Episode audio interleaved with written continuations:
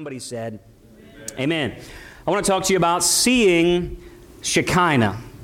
Seeing the Shekinah. You may not know even what that means, but I'll explain it here in a minute. But seeing the Shekinah, what does it mean to go from glory to glory in the Christian life? Acts chapter 9, verse 3.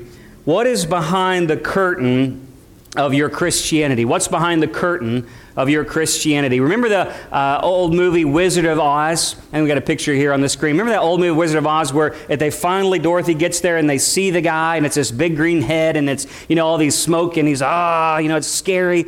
And then what happens? They peer behind the curtain and then they realize what? It's just a man. It's just a bunch of stuff and it looked like there was this awesome power, but when you peered behind the veil, there was just man there. There was just contraptions, it was just a show. You know, and I fear that in American Christianity, that is exactly what church has become. That's what many, many people's Christianity has really become.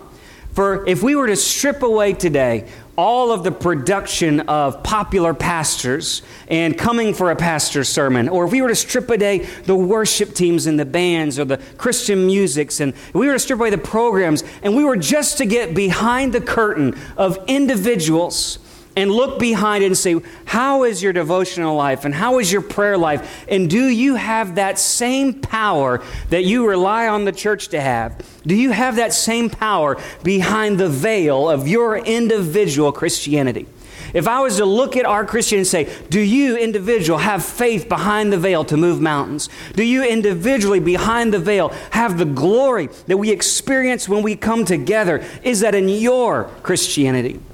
Or is it simply something that we've come to a production and we sense something, we feel that emotion, and, and we see this glory? But if we were to strip it all away, what really remains? Is it just a man? Is it just contraptions of religious operation? Is it just ballads from bands? Is it just simply programs? Is it all about pastors and church services? And if we were to take away Sunday out of your life, what is behind the veil of your Christianity? I think many people have become disillusioned in American Christianity today because they've seen behind the curtain and it's all dull and it's all dim. They know us outside of Sunday service. You see, in America today, since 2007, secularism has doubled. Just in, since 2007, the Pew Research Center says that people identifying as nones, no religion affiliation at all, uh, went from uh, just 15% to 30% today in 2021.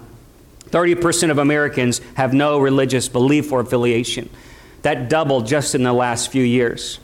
63% of Americans, they'll say they're a Christian, they still say they're a Christian, but only 25% of them attend a service weekly. And today, half of all Protestants, that's us, evangelical, evangelical Protestants, only half of us attend more than once a month. Only half of us in America who self identify as Protestant, non Catholic, attend church more than once a month. What's behind the veil? See, the world knows.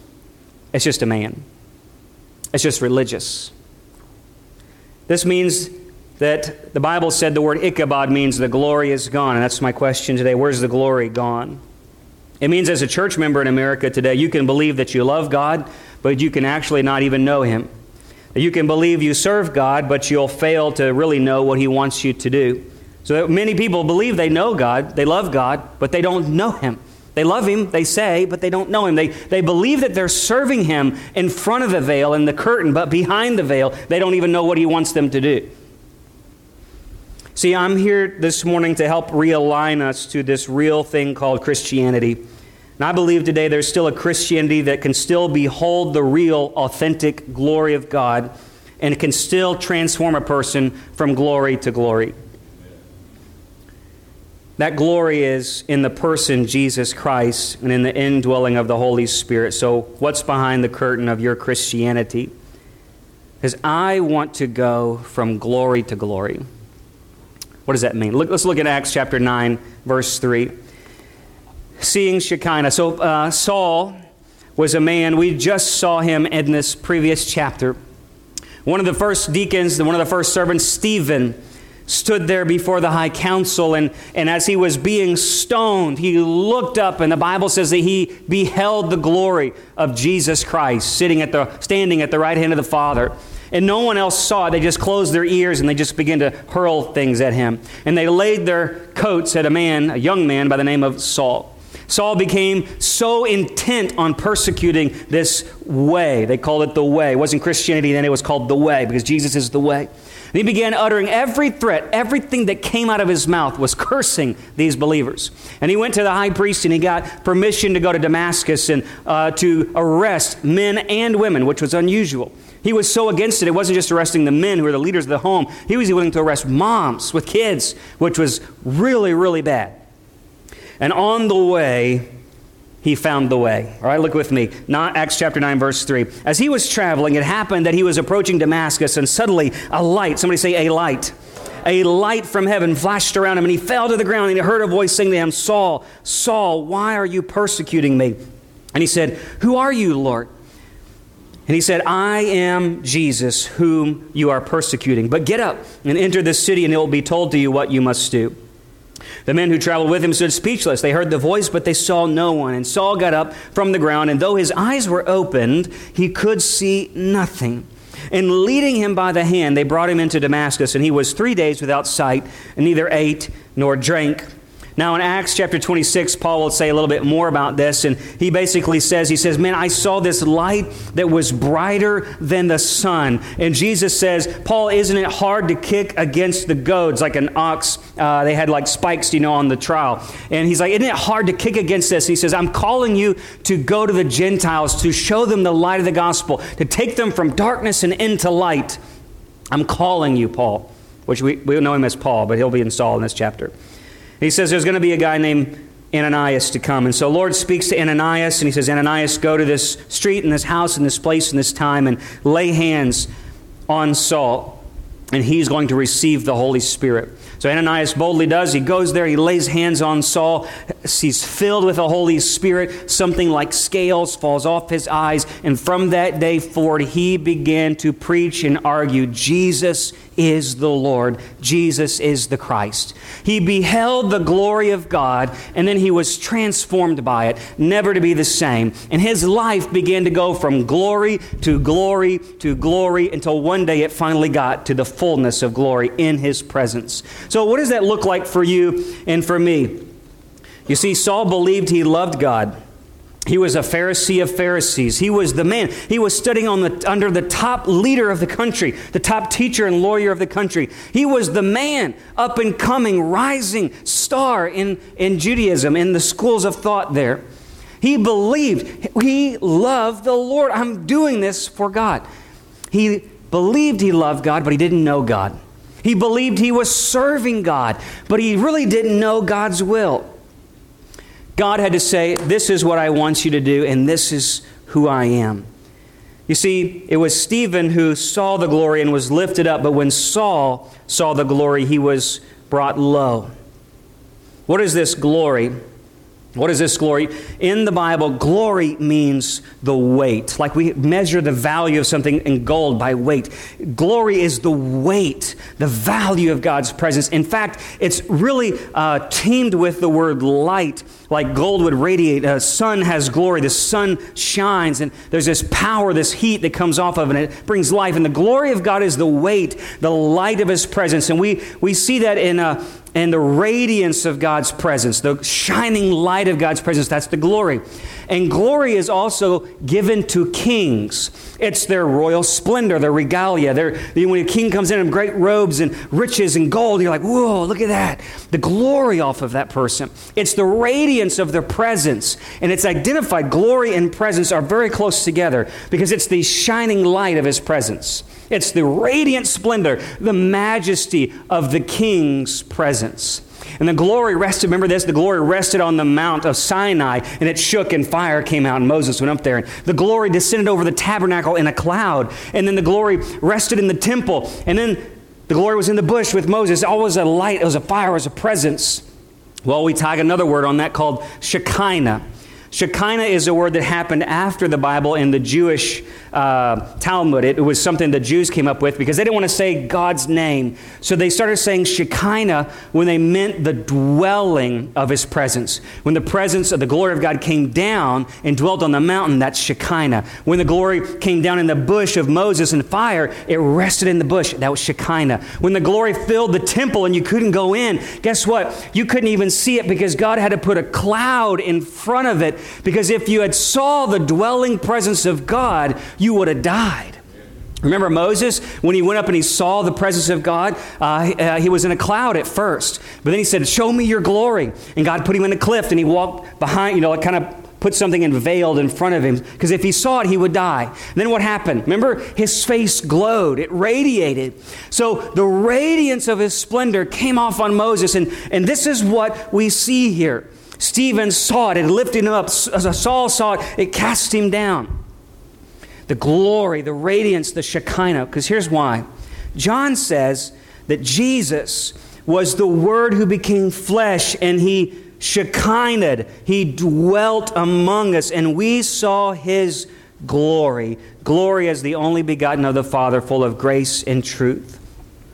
That day, what Stephen saw and Saul saw on their two different accounts, they saw what Moses saw on Sinai in the bush. They saw what was behind the veil in the tabernacle and the temple. They saw it unveiled, the Shekinah glory of God. And John says, it was in Jesus. Jesus is the full manifestation of God's glory, come to dwell, to Shekinah with us. And when Saul saw it that day, he said, Woe is me, like Isaiah, I am a man of unclean lips. And that glory came and touched him, and he could do nothing but fall down as a dead man. Because the light of God's glory is not something just physical, like we see the sun, but it's a spiritual thing. It's something that affects the heart, it affects the mind, it affects the soul, it affects the body. And when you're in the presence of God, it is not just something you see like a man moving some uh, machinery to produce some production, but when true, unfiltered glory is seen and felt, it touches the soul. It is the presence of God that goes to the deepest parts, that every person who sees it, when they beheld it, they are changed by it. This is the glory of God. It was not just Jesus in a bright light, there was the tangible Shekinah presence of God that no man can stand before. When he saw that, he was emptied of self. He was emptied of self, didn't even eat. And God revealed to him how much he really didn't see, how much he really didn't understand, how much he really didn't know. He was emptied. I thought I knew you, but now I see you. I thought I was doing what you wanted me to do, but now I understand what you want me to do. You see, everything is laid bare in the glory of God. Everything is emptied. Everything of self disappears in the glory of God. Just like we sang earlier. How many still today, even in the church, have not truly beheld what's really behind the curtain? They've really not seen or experienced the glory of God. They believe they love God, but they don't really know Him. They believe they serve Him, but they don't even know His will for their life. They've only seen the production of Christianity, a religious show. But what's behind the curtain of your Christianity? Look with me in 2 Corinthians 3:13. I want to switch here and talk about this experience with Saul in a different way because he wrote about it to the Corinthians. And I want to make this come home to us. You see, Paul, he would later be known in the Greek, he talked about the unveiled glory of Jesus that he saw that very day. And here's what he said in 2 Corinthians chapter 3, verse 13. Because this glory that he experienced on the road is available for you and for me. How does that work? Let me show you. He says, And we're not like Moses, who used to put a veil over his face so the sons of Israel would not look intently at what was fading away. Their minds were hardened until this very day when they read the Old Covenant. The same veil even remains unlifted because it is removed only in Christ. But to this day, whenever Moses is read, a veil lies over their heart. But whenever a person turns to the Lord, the veil is taken away. Now, look, this is verse 17 and 18. Now, the Lord is the Spirit. Okay? The Lord is the Spirit. Who's the Lord? Jesus. Who's the Spirit? The Holy Spirit. The Lord is the Spirit. And where the Spirit of the Lord is, there is liberty or freedom. But we all, with unveiled face, behold, there's that word, behold, as a mirror, the glory of the Lord, and are being transformed in the same image from glory to glory, just as from the Lord the Spirit. Okay, what does that mean? I'll give you three things this morning. Number one, he said there's a veiling. There's the veiling of the glory. People who don't understand what in the world we're talking about, even right now. There's a veiled glory. Those who don't fully behold the Shekinah glory of God in Jesus, they have a veil. So there's three things that Paul lists a veil in his writings, and here's a few of them. Number one, he says, this is like the blindness that Satan inflicts on people in this age. They cannot believe that Jesus is more than a man, that he's not, they can't believe that he's the Son of God, that he's alive from the dead. But when you talk about the resurrection and Jesus is alive, they get all kind of weird at you at work and at school or in the politics and the, the arena of the world. People talk about God all they want. But when you talk about a risen, resurrected Savior, they're like, ah, I don't know about that. No, no, no, no. We don't want to go there. Let's just pray in God's name. Well, they don't always talk about Jesus. You notice this? There's a veil. The, the, the, God of this age, Satan has blinded the minds of unbelieving hearts so they will not see him for who he is. There's a veil over their face. Number two, he says, this also veil in Philippians chapter 3 says, this is our confidence in the flesh. You can get to a place in your life where you're just coming to the performance of Christianity. You're coming to Wizard of Oz and you want a good show. You want to leave feeling like you got some goosebumps today, and you want to you want to have a program and a checklist so you know if you're going to make heaven. If I do this and I do that and I do that and I do that, then God will love me and I'll, I'll get this. Then I can go do my own life. I want the minimum level of what it takes to be a Christian. I just want to know if I pay my tithes, if I don't do this and I don't do that, and if I try to be a good person, and if I go to church enough that the pastor doesn't bother me or worry about me, then I'll be okay. That's confidence in your work and that you have come to a curtain. You say, I don't really want to go beyond the curtain. I just want the show and the performance and the religion. I have confidence that I've come here today, and that's great, and I'm going to go home and do my thing.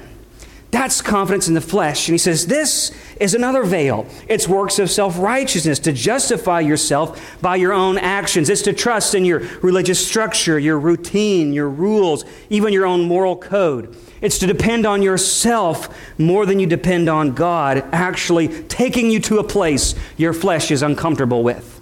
Come on.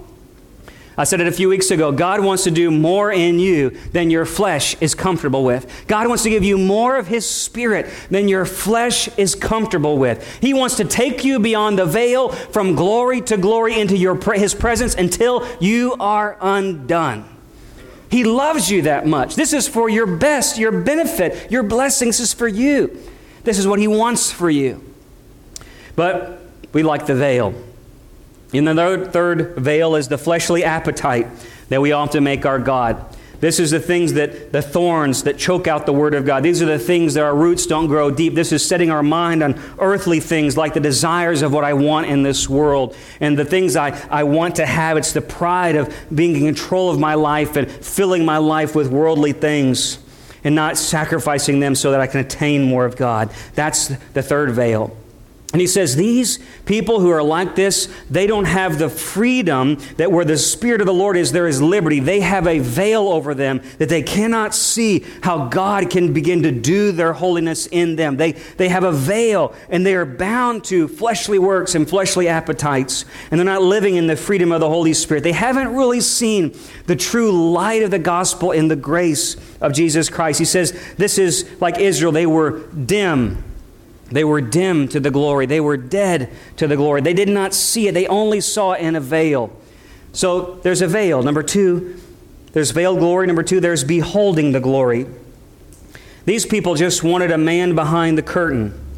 You see, Moses had seen the glory of God on the Mount Sinai, and he saw enough of it. He said, I got to have some more of that. And so he comes back down, and later on he says, Now, God, you can't take us from this place. Show me your glory. He'd already seen it once, but it was in a cloud. He wanted it unfiltered, without a cloud. I want to see more of you. I mean, what is it about God that when you see Him, you want to see Him again? That's something cool. I mean, that's pretty awesome. I don't see that much in American Christianity. I had one enough, I had church once this month. That's good enough for me. You didn't see glory. You saw a curtain. You saw a show. Because if you see God, you want to come back. You want more. You want more. You want more. You want more. And so Moses said, Show me your glory. And so he goes up there, shows me glory, comes back down, his face is radiant, and they say, Whoa, wait a minute. Wait, that's a little too much. You're a little too crazy, Moses, a little too charismatic. Maybe you're Pentecostal. I don't know what's going on with you, Moses. Put something over that face of yours. He wasn't ugly. I don't know if he was or not. But he said, they said, put a veil over that face because why? When he came down, he was reflecting the radiance of God. The presence of God was in him and on him and with him. And when he came, guess what it did? It started exposing things.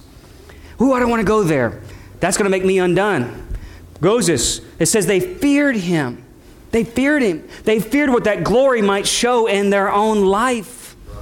Because why? Because Romans says that we have all fallen short of the glory. Ah, there it is. Paul wrote it in another place. When the glory comes in, you're undone. There's nothing left. It's just God and you. Like Pastor Christian literally just said that a few minutes ago. There's nothing left. It's just you and God. When I've fallen short of the glory, man, I see that. I'm not even there. I can't go behind that curtain unless someone takes me. And that person is Jesus. You see, they wanted to behold the glory. Stephen saw it and lifted him up. Ah, Stephen, he wanted to be where the glory was. And Saul smacked him down. Look at that two contrasting men. Oh, I see it and I want more of it. Saul, I got it just wiped him blind. Nothing. Man, we're left undone. Isaiah saw it. He said, Woe is me. You see, Ephesians 5, Paul wrote later, and he said, But all things become visible when they are exposed by the light. For everything that becomes visible is light. And for this reason, it says, Awake, sleeper, rise from the dead, and Christ will shine on you. You see, if there's a veil and the veil comes away, you come to Jesus and you behold his glory, and his glory shines on you. You say, Wow, woe is me. I'm not a person who's worthy of any of this. But yet you're coming and he begins to show you things and reveal that he is alive. That you are a sinner, that you are not worthy, but He is. And He begins to call out your name and He says, Come up a little higher. You're like, I can't do that. He's like, That's right, you can't. But you have to see that you're a sinner and you're saved by grace. And it's only by my work on the cross that you can come this far. But you've got to be willing to get undone when you behold Him. Everything has to become visible in the light of God's glory. So you have a veil. To behold Him is to let His light shine on you and to become undone. And then the next part is unfading glory. You see, there's the veiled glory, there's beholding glory, and now there's unfading glory. You see, the moon doesn't actually have light in itself. You know this, right? You learn this now in elementary school. The moon is not a real light, it's reflecting off of what? The sun. And Saul's life began to reflect from that day on the glory that he experienced. How did he experience that glory? Not only did he experience the light shining on him that smacked him to the ground and made him fast for three days, and putting his spiritual blindness became physical blindness until God had a, someone come pray for him. What did Ananias do? Ananias comes in, Brother Saul, God sent me here to pray for you. And he laid hands on him. When we, in the Bible, when we talk about laying hands on him, it's never about salvation. It's always about the transfer of anointing. You lay hands on someone to anoint them. And when he anointed him for the commissioning work that Jesus had for him to do, his eyes opened, scales fell off, the scales of his old religion, and then Ananias says, I've come to lay hands on you so you can receive or be filled with the Holy Spirit. In that moment, as he laid hands on Saul, we know from our later texts that Saul spoke in tongues, that he had the baptism of the Holy Spirit, just like the apostles did on the day of Pentecost, and just like the Samaritans did just a chapter or two before. He received the power of the Holy Spirit. So, guess what Paul is saying? He said, The Lord is the Spirit. And where the Spirit of the Lord is, there's freedom, there's liberty. Why? Because that same, listen to me, the same Shekinah glory he saw that struck him down now came in and immersed him into his heart. He says, The Lord is the Spirit. And that same Shekinah glory that rested on the mountain, are you getting this? The same Shekinah glory that was in the fiery bush, the same Shekinah glory that was in behind the cloud in the temple, in the tabernacle, on the Ark of the Covenant. He says, The Lord was that glory, and the Lord is the Spirit. And now he was baptized, immersed, indwelled in the Spirit of God. That's why he later said, Guys, don't you know you are tabernacles, dwelling places of the Holy Spirit? You are the temple of God. The Shekinah glory dwells in you. So, how can you not go from glory to glory? For glory is in you. It's in you. There's no such thing as dull, dead Christianity. You either are in the glory or you don't got it. You're coming to a show and we're just moving some levers for you. But if you want to get behind the veil, humble yourself, see Jesus for who he is, experience his presence on the inside of yourself, and just watch the transformation happen. Man, there is nothing like going from glory to glory. When I got the baptism of the Holy Spirit as a teenager in high school, I have never been the same since. Let me tell you. Has it been hard? Yes. Do I feel dead on certain days? Yes. Do I struggle in my faith? Yes. But let me tell you something. I have never looked back. Because once you've tasted and seen how good the Lord is, there's nothing else that compares. There's nothing else that compares. I want more of Him. I want more. I'm not satisfied, like Moses, I'm not satisfied with just having what I have. And I don't have to be satisfied. That's His promise to take you from glory to glory. You see, that same Holy Spirit that was in Jesus, the radiance of His glory, the Shekinah dwelling of His presence, has come to be in us. There is no dull, and dim Christian life. There was only a forward moving call and an upward moving call. Paul says, I haven't even attained it yet. I haven't become perfect yet, but I press on that I may lay hold of that which also was laid hold of that by Christ Jesus. He's saying, Christ got a hold of me that day. On that road, Christ got a hold of me and then he came in me. And I'm pressing on every day to just grasp some more of the thing that grasped me that day. He got a hold of my life that day, and I'm going to spend the rest of my life trying to get a hold of him. Man, that's a call. That's a forward moving. I preached a message just a few weeks ago about being simply saved. You can't just be simply saved and I got saved and that's enough and that's done. No, there is a forward moving, yearning, desiring of His presence. And if you don't have that, I will ask you to question your salvation with fear and trembling so that you can know that you have something that has gotten a hold of you and you have a life trying to get a hold of it. Will you fail and falter and struggle and strife? And will the enemy come against you? And will you doubt? And I mean, you have to grit. There'll be days where you don't feel good and don't feel like it. But there's got to be something that it's like, oh, I got to fight through this to get some more of Him. There's a grit that we need today that just says, I don't care what it takes or how bad of a person I've been this week. I know Jesus is real. He's alive, and devil and flesh, you can go to hell where you belong. I'm going to Jesus. That's New Testament, early church Christianity. If you want to go sing some songs, a few hymns, and go home, and just the same way you came, you can go to another church. I'm sure there's plenty around. But I want to know the glory of God.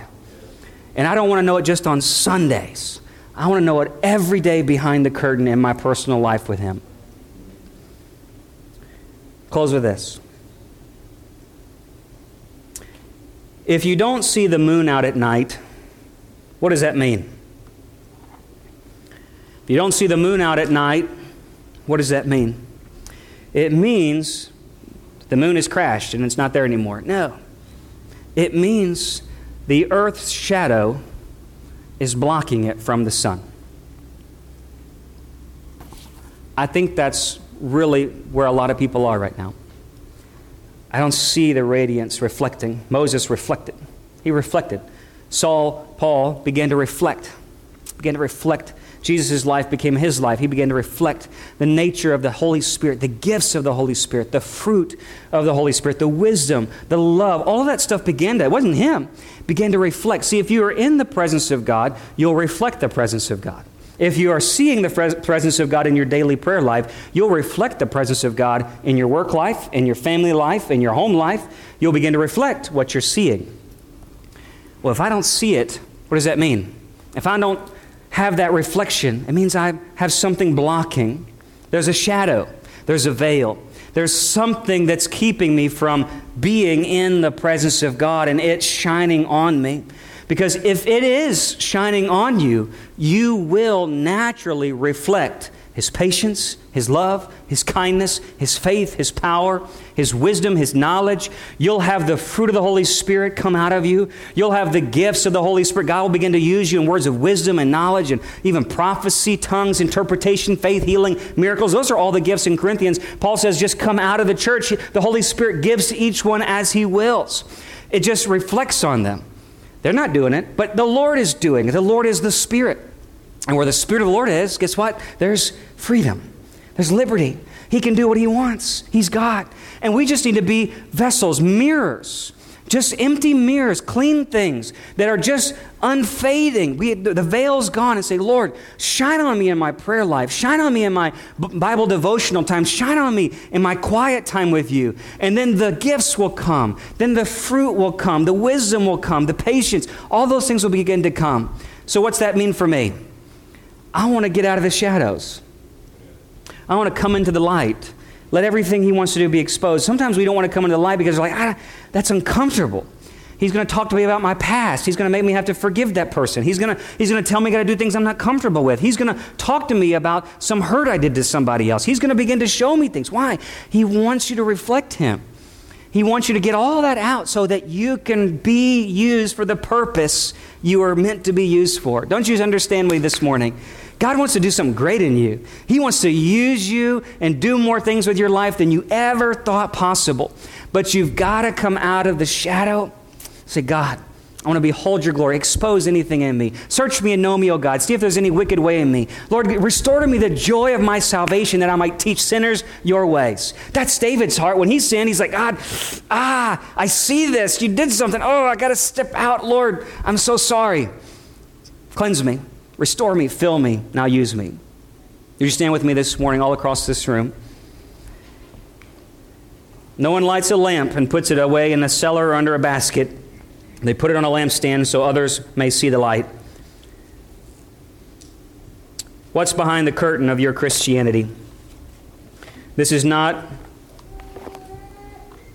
something I can do for you or a worship team can do for you, but it's you and Jesus just you and Jesus. Every head bowed, every eye closed, just right here, right now. Just you and Jesus. What's behind the curtain of your Christianity? Are you beholding the glory of God? Is His dwelling presence shining on you? Or maybe there's things that God wants you to just step out this morning and say, God, I want to come into the light. Whatever it is, God. It doesn't mean you're not saved. It just means I'm wanting to be in all of you. Jesus, I'm willing, whatever it is. I'm going to tell you something. I've been in ministry for up 10 years now, been saved two decades more. Every day, every week, I have to come into the light. Every day, I'm, I'm asking God to expose more things. It's not like we're comparing, contrasting here. Who's, who's got more shadows? We're all got stuff we got to deal with, church. We just got to be open and honest with the Lord. He wants to do great things with you. And it's the devil that tricked Adam and Eve to stay in the shadows, hide behind the veil, stay behind the fig leaf. Don't come out. Don't listen to his voice. But God says, Adam, Eve, come. What are you doing? Where you been? I want to walk with you. I'll cover you. I'll cleanse that sin. I'll fix your life. Just come out. We can't have fellowship unless you come out. Stop hiding from the Lord. Man, He wants to do some great and mighty things in this church. He wants to open the floodgates of His Spirit over this place. If you'll just come out and let Him come in, come out, let Him come in. You're struggling today. You've needed wisdom. You've needed patience. You've needed things that God to do in your life. He just says, Come out so I can come in. Would you just let him in this morning, all across this room? You just begin to pray. If you're here today and you don't know Jesus as your Savior, and you need to know that you know him, I'm going to invite you to come forward and find a place to pray. If you